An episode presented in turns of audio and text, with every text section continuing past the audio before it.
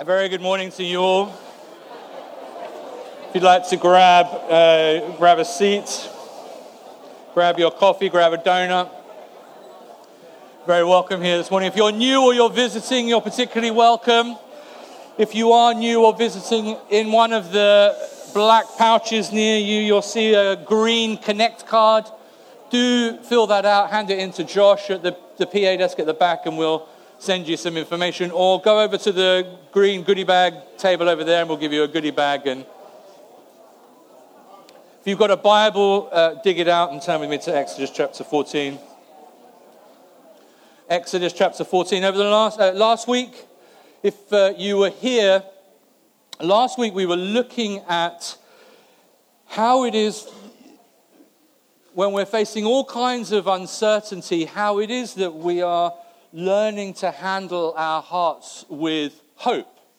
How are we handling, uh, how are we learning to handle our hearts with hope in the midst of all of the stuff that life uh, throws at us? In John chapter 16, you'll be familiar with these words of Jesus.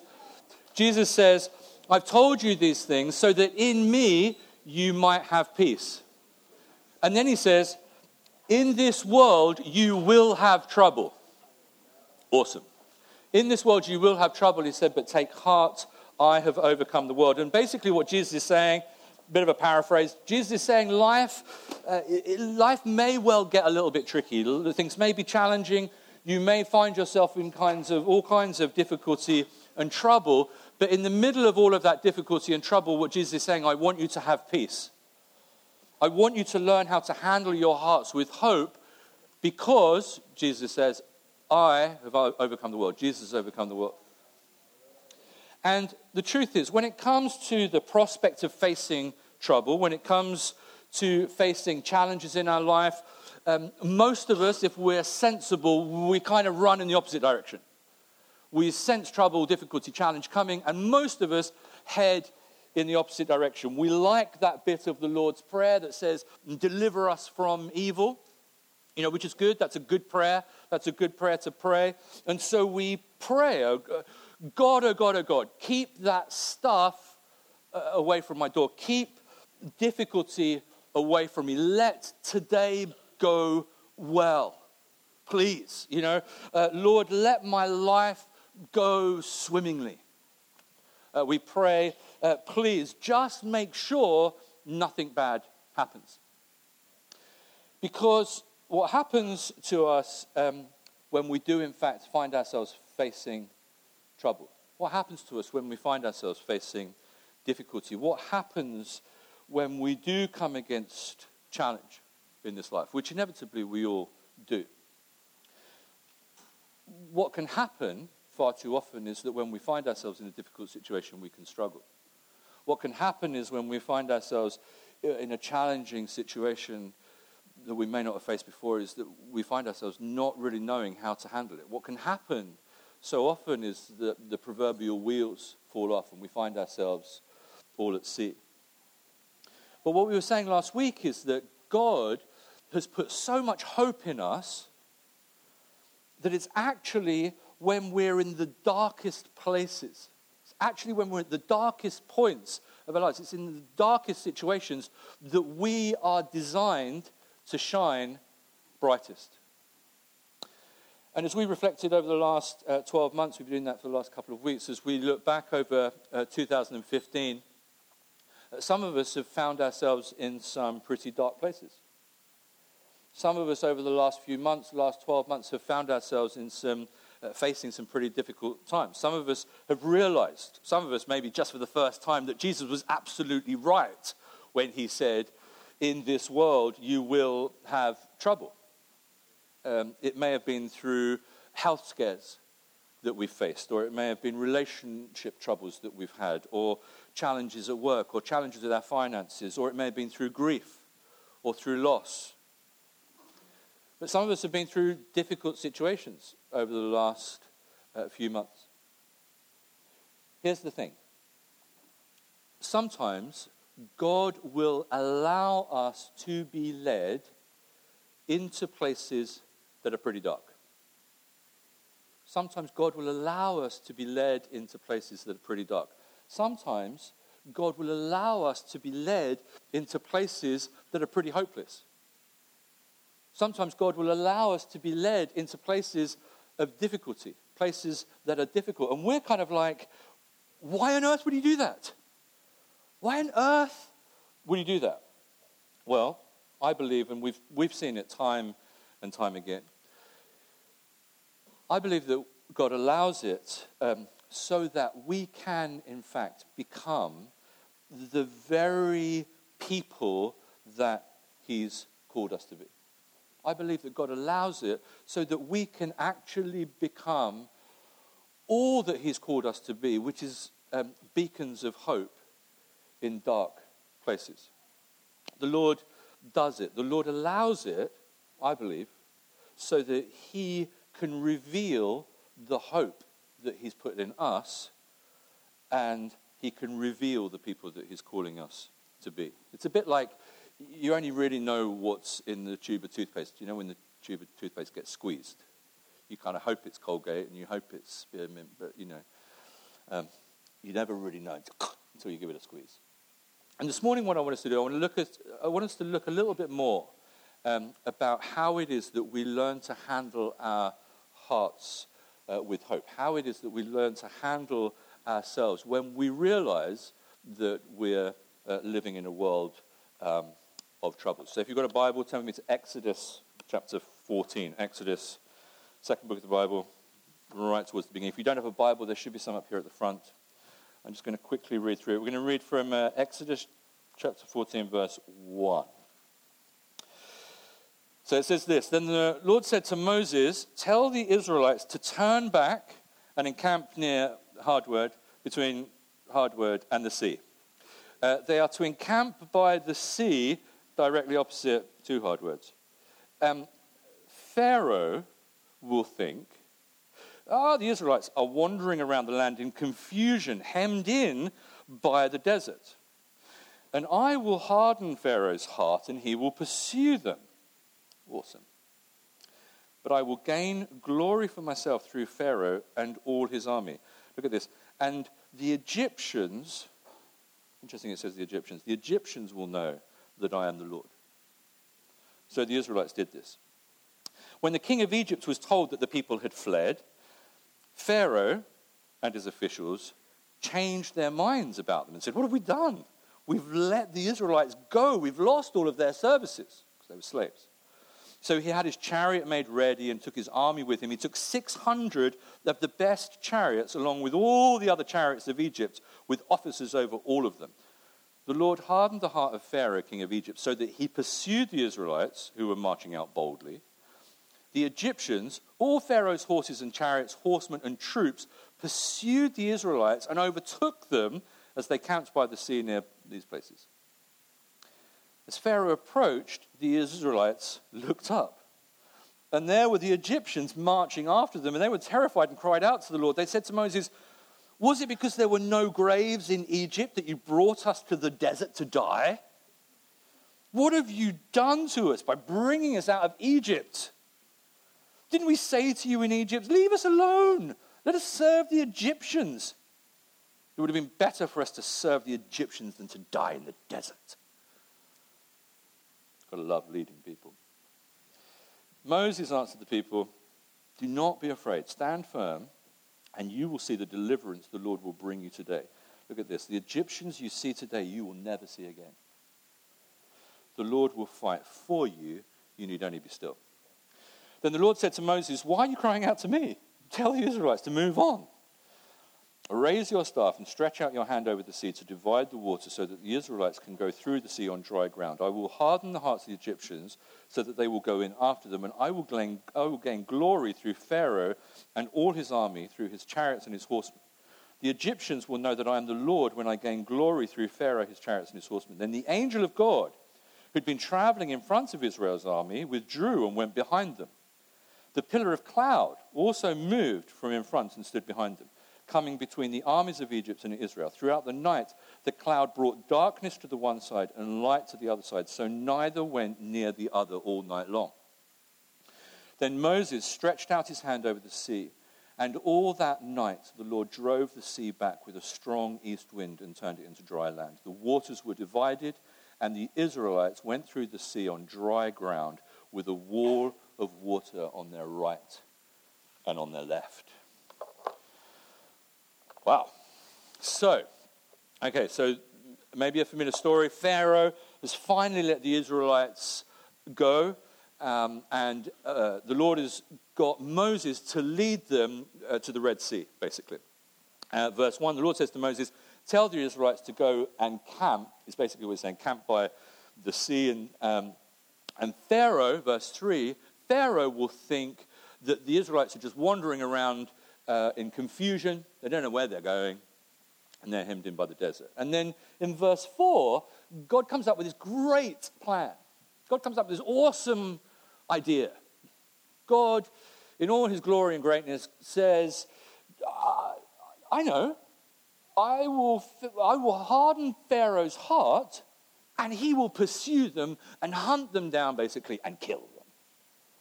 And we're kind of like, awesome, great plan. Basically, what God is saying to Moses, he's saying, Moses, this is what obedience looks like right now. This is what obedience looks like. What I want you to do is, I want you to take my people, Moses, and I want you to lead them actually to a really hard place. And just when you couldn't, you, you, thought it couldn't get much worse, they're in this hard place. They're stuck in the desert. They've got the sea on one side. Uh, you, you, know, you, you, think things are hard enough for them. Um, it, it kind of gets worse because God says that He's going to do this great thing. He's going to harden Pharaoh's heart so that he comes after them. And uh, we're looking at this and we're going, oh, it's just bananas. It's just like, this is a terrible idea, you know? It's like, what? What's this about? You know, we look at this, we read this, and we say, no wonder people just read the New Testament. Just read on to the rest of verse 4. Then, then the Lord says, But I will, gain, I will gain glory for myself through Pharaoh and his army, and all the Egyptians will know that I'm the Lord. So the Israelites did this. The Israelites did this. Okay.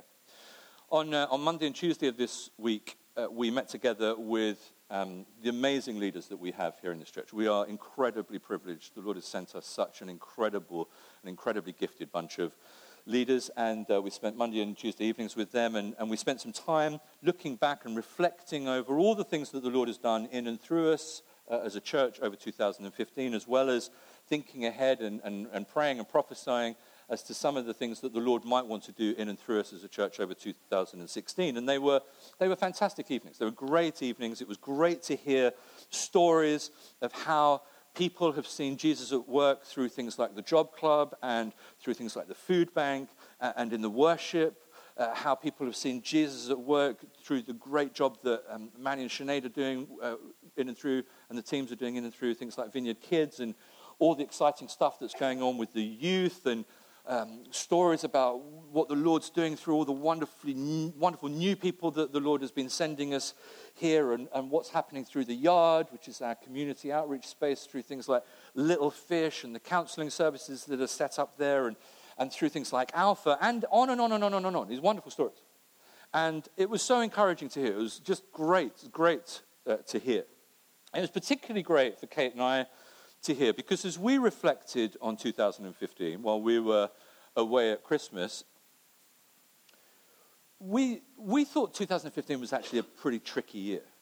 We thought 2015 was actually quite um, a difficult year. For us, looking back over 2015, a lot of 2015 felt that um, it was about us trying to be faithful, trying to be obedient to what we felt the Lord was calling us to as a church, even though at times it felt a bit like hard work. Even though at times it, it didn't feel great, it felt hot. So, um, looking back over 2015, we started the year, we started 2015 planting, um, sending out our third church plant in three years, um, knowing that that was actually going to be pretty hard for us as a sending church. You know, three babies in three years, um, that's quite a lot. You know, we're, we're not designed that way, and there's, there's a good reason for that. You know, and, And we knew that it was going to be great for Stephen Viv, who, who, who lead the church. We knew it was going to be great for Balham. But we also knew it was going to be hard for us. Uh, we knew that we were going to have to find ways to make sure that the job club and the food bank and all of the things that are happening at the yard, we knew that we were going to have to find ways for those things to, to carry on regardless of all the changes. And uh, by the grace of God and by the incredible hard work of so many of you, those things haven't just carried on, they've, they've flourished and they've thrived. Uh, over 2015, we knew that we were going to have to find someone to take on Vineyard Kids, and we had no idea uh, where that was going to come from, how that was going to come about. Over 2015, we knew that we were going to have to find a way to keep um, the youth ministry going, and we had no idea how that was going to happen. Um, we knew that 2015 was going to be a year where we'd be saying goodbye to a whole bunch of people, um, many of whom had been part of this church for a number of years, as they either went off and joined uh, church plants or, you know, headed off to the country for their patch of green grass and fresh air. Um, and, and so, you know, in the midst of so many wonderful things happening, so many incredible things happening that the Lord is doing, 2015 felt sometimes a bit like a, a year, certainly for us, as from our perspective as church leaders, where the Lord um, was calling us to, that we were to just do our very best to walk in faithful obedience to what it was that God was calling us to, regardless of how it felt. And that's exactly what's happening here in Exodus 14. It's exactly what's happening here in Exodus 14. God is saying, Moses, this is what obedience looks like sometimes. Um, take my people and let them find themselves in a hard place. And I think there's something in here in this, in this passage in, in Exodus 14 that is, is there not only for us as individuals, but for us as a church. And I think it's going to um, help us gain a slightly better perspective on perhaps where we've come from over the past 12 months or so. And the truth is, this is one of those um, awkward texts that we find, particularly in the Old Testament. And um, we come across them and we teach them um, um because as we looked at a couple of weeks ago, uh, 2 Timothy, we believe that all Scripture is God breathed. We believe that all Scripture is useful for teaching, for rebuking, for correcting, for training in righteousness, because for the very purpose that the servant of God may be thoroughly equipped for every good work. Okay? So every bit of it is useful uh, and God breathed. And so if we find some of this challenging, if we find some of this tricky, might I suggest, humbly, that it might be our hearts and us that needs to change rather than the Word of God? Just throw that out there. Okay. Why would God take us through this kind of thing? What possible purpose could He have in it all? Isn't God supposed to be in my life to rescue me? Isn't God supposed to be in my life to liberate me? Isn't God supposed to be in my life to give me abundant life? You know, so lining us all up to get attacked by Pharaoh and a whole bunch of supercharged Egyptian chariots and horsemen doesn't sound massively like abundant life to me. Why would God bring the, Egyptian, uh, the, the Israelites and, and us through our experiences into these kind of places of confinement where we're up against the sea on one side, the desert sort of, you know, over there, and then just the Egyptian hordes descending upon us? Why would God bring us into this kind of place of challenge where Pharaoh and all his armies are just bearing down on us? And the truth is, when we're, when we're being really honest with God, these are the kind of questions that surface. These are the things that just bubble up in our hearts. And so we find ourselves backed up against the sea with the desert in front of us, going, Why, Lord? What the heck's going on? Why, why, why, why, why? And it's at times like that, it's at times like this, um, that I think it is incredibly important for us to remember and to realize that there is something more important to God than our comfort.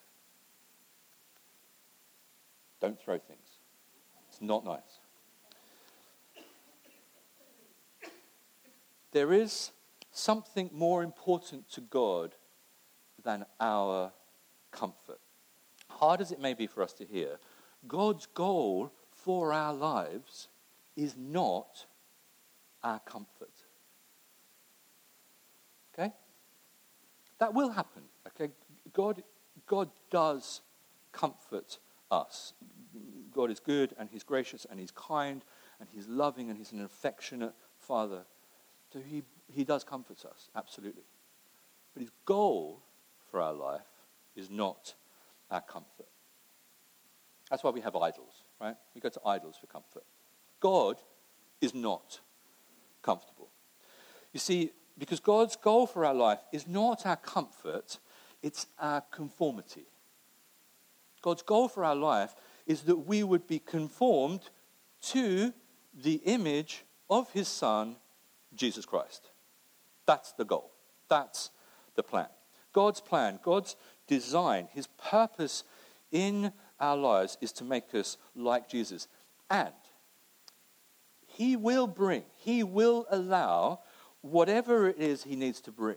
He will permit whatever it is that he needs to permit. He will do whatever it is that he needs to do to make us more like Jesus. And being a Christian, being a follower of Jesus, what it means is that the whole, our whole basis for living life, our, our whole desire for life, it, it's not actually about our comfort, it, it's about Jesus. Does that sound vaguely familiar? You know, the, this Christianity thing, malarkey, it's, it's all about Jesus. Does that ring any bells?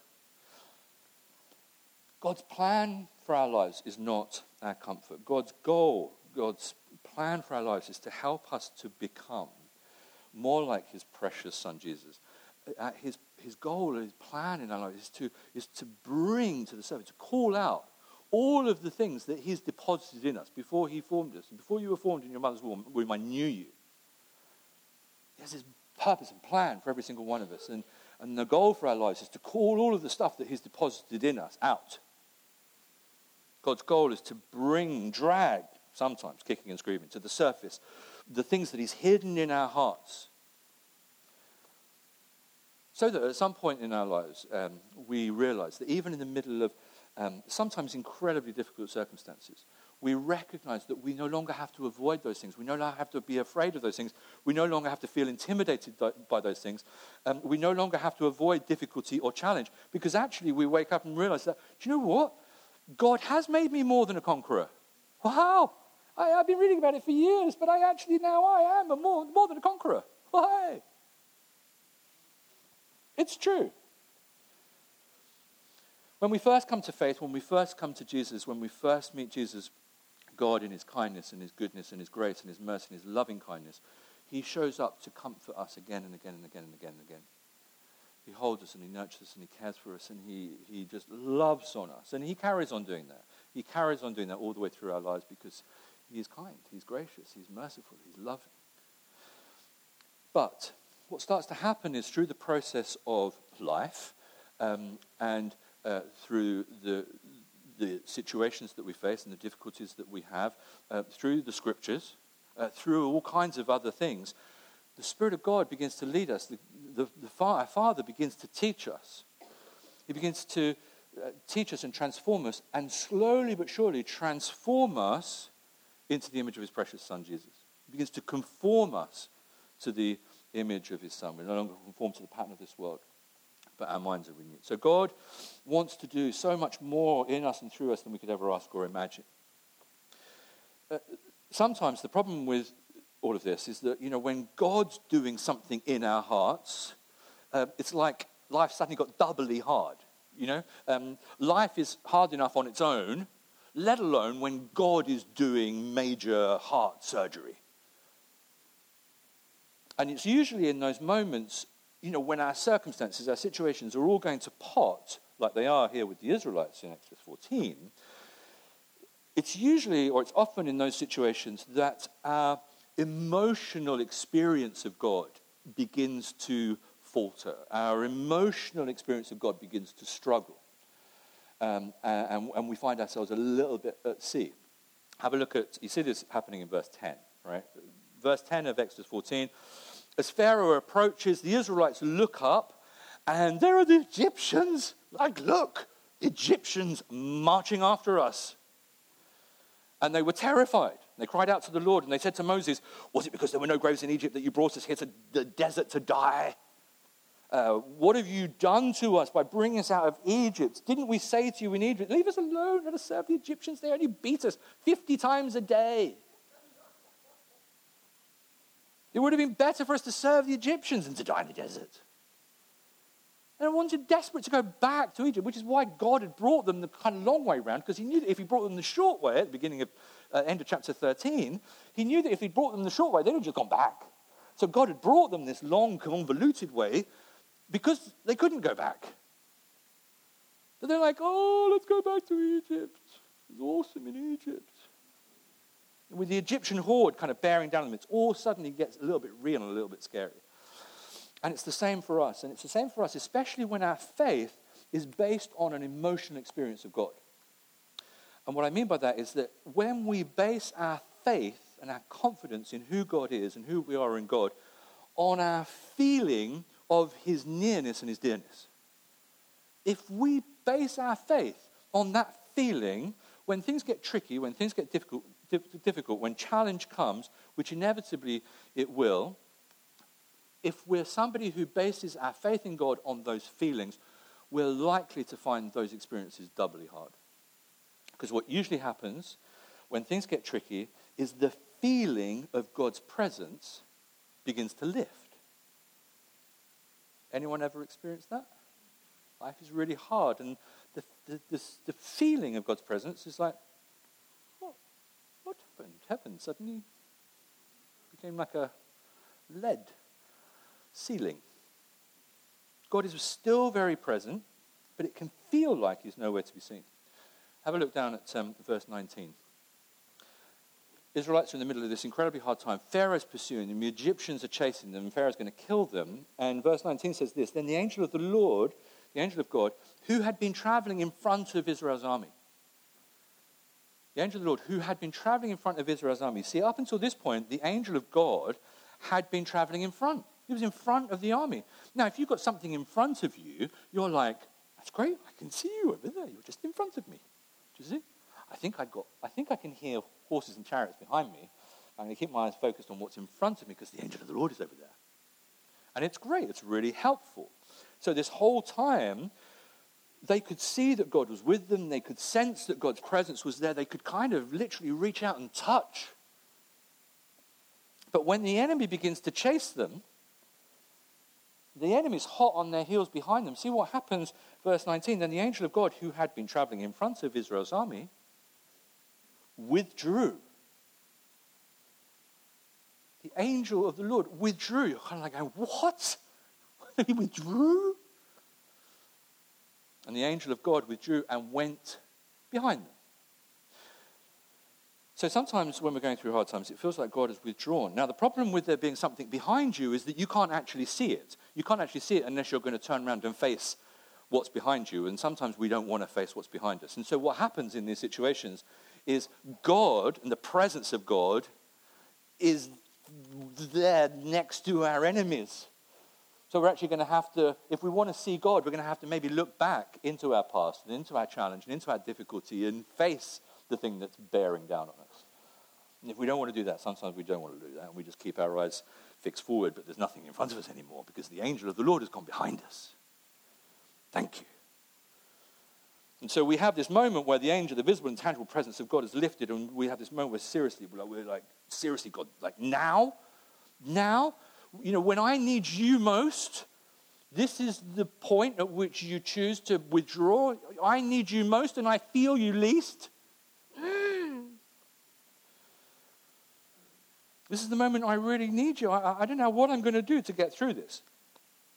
Now, of course, He's never really left us because His promise is that He will never leave us or forsake us. It feels sometimes like He has. And if you, um, if you have a look at, just bear with me. Um, where is it? Where is it? Where is it?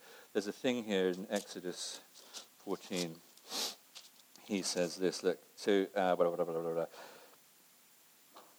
Verse 19 Then the angel of the Lord, who'd been traveling in front of Israel's army, withdrew, went behind them. And the pillar of cloud also moved from in front of them. They've been, they've been traveling around. There's a pillar of cloud, you know, fire and cloud going with them um, by day and by night, symbol of the presence of God. The pillar of cloud also moved from in front and stood behind them. But he's doing it for a purpose. What's he doing? Verse 20 coming between the armies of Egypt and Israel. Throughout the night, the cloud brought darkness to the one side and light to the other side, so neither went near the other all night long. So it can feel like the presence of God has lifted, it's, and he has moved. God's gone behind us, but he's actually doing something. He's just doing something that we may not understand or know what it is. So, what's really going on? Oh, my Lord. What's going on? What's, what's God actually doing in these moments when he leads us into vulnerability, when he allows the enemy to encamp around us? what is actually going on when we find ourselves overcome with grief or loss or diagnosed with some life threatening illness or in trouble in our marriages or facing challenges at work or in difficulty with our finances or in difficulty with our children or through any of the endless troubles that we will have that is in this life.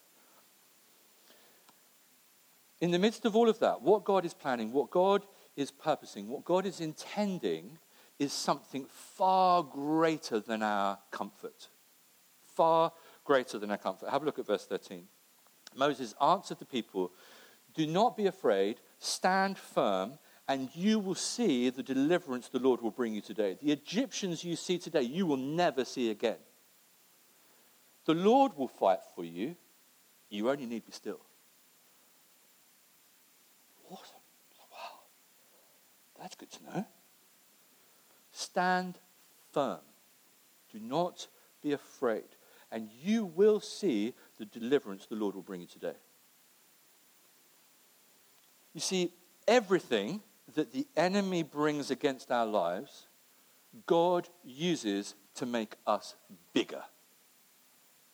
Everything the enemy brings against our lives, God uses to make us bigger. You'll be familiar with Romans 8:28.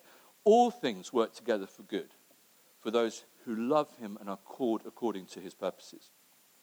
We have to remember that everything that the enemy brings against our lives, God redeems because he's in the redemption business. He redeems and he turns it into something wonderful. Um, don't turn to it now. Genesis chapter 50. Um, after Joseph's brothers Joseph's brothers, right, have sold him into slavery. He's, um, they become jealous of his amazingly technicolor dreamcoat, right? And so they chuck him into a pit.